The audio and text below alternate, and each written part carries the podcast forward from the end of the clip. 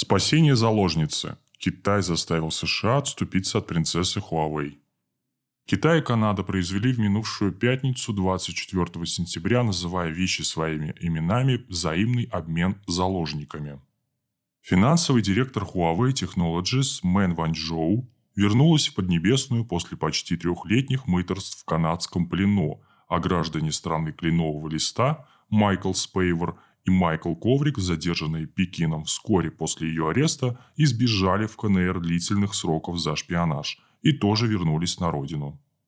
Формально в обоих случаях обвиняемые признали свою вину, но это уже никого не интересовало. И хотя китайцы отрицают связь между двумя эпизодами, все понимают, что истории взаимосвязаны. И более того, Пекин добился успеха в этом трехлетнем противостоянии, применив инновационную тактику по освобождению своего гражданина из заморских застенков. Пусть даже де-факто дочь основателя Huawei Жень Джиньфея все это время прожила не за решеткой, а в доме своего мужа в Ванкувере.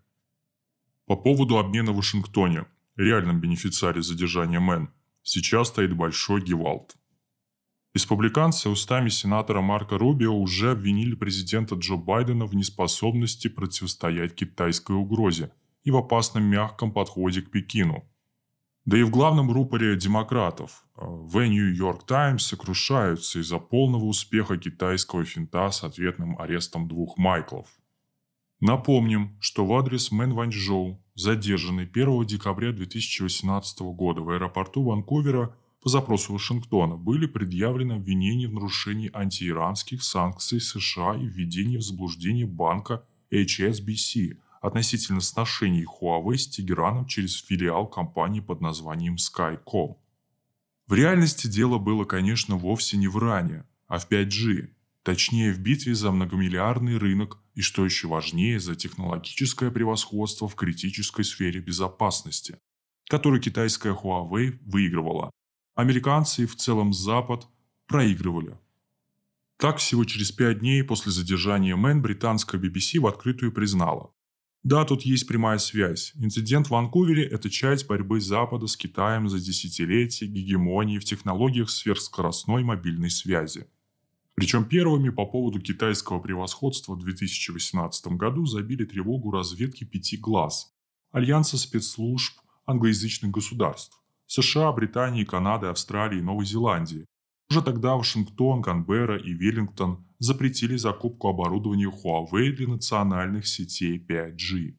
Дошло до того, что власти США велели своим IT-компаниям оборвать любые сношения с Huawei, а Google даже отказал ей в обновлении операционки Android и в доступе к своему магазину приложений, что парадоксальным образом сыграло на руку китайцам, активно занявшимся импортозамещением, в том числе по линии мобильных ОС.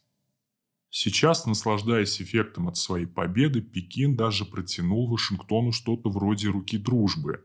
При этом соответствующее заявление в The Global Times, печатном органе КПК, для сношений с англоязычной аудиторией планеты, подчеркнуто подано с позиции силы. Дескать, в такой радостный день некоторые в Вашингтоне, отсылка к Рубио, ведут себя как презренные негодяи, хотя мы вам всего-то показали, что не нужно преследовать граждан КНР и принуждать их к самооговору, как в случае с Мэн. Если же вы продолжите упорствовать, то мы, Китай, подумаем насчет ответных шагов. Как насчет наших санкций против тех, кто поставляет оружие Тайваню? Так что остыньте-ка и давайте спокойно торговать. Доверяют ли китайцы штатам? Да не на грош. Достаточно поглядеть, как именно летел из Ванкувера в южно-китайский Шэньчжэнь, там расположена штаб-квартира Huawei, чартер CCA-552 с Мэнь Ванчжоу на борту. Вместо стандартного полета по кратчайшему пути над Аляской и Японией, лайнер сразу же взял курс на Северный полюс, максимально удалившись от американской границы и от Аляски. Итак, через территорию России и Монголии долетел до Китая – потратив на полет на три часа больше времени, чем обычно. А то ведь, знаете ли, принуждать гражданские борты к посадке умеет не одна лишь Белоруссия. Подытожим. Китай только что одержал блестящую внешнеполитическую победу, не только заставив канадцев отпустить важного заложника, но и показать всему миру, только посмейте схватить гражданина Поднебесной.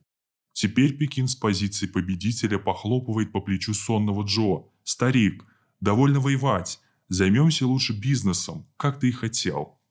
И все это происходит в разгар торговой и технологической войны между Штатами и КНР, в которой первые обнаружили свою уязвимость и недостаток рычагов давления, а вторая – готовность добиваться своих целей любыми средствами.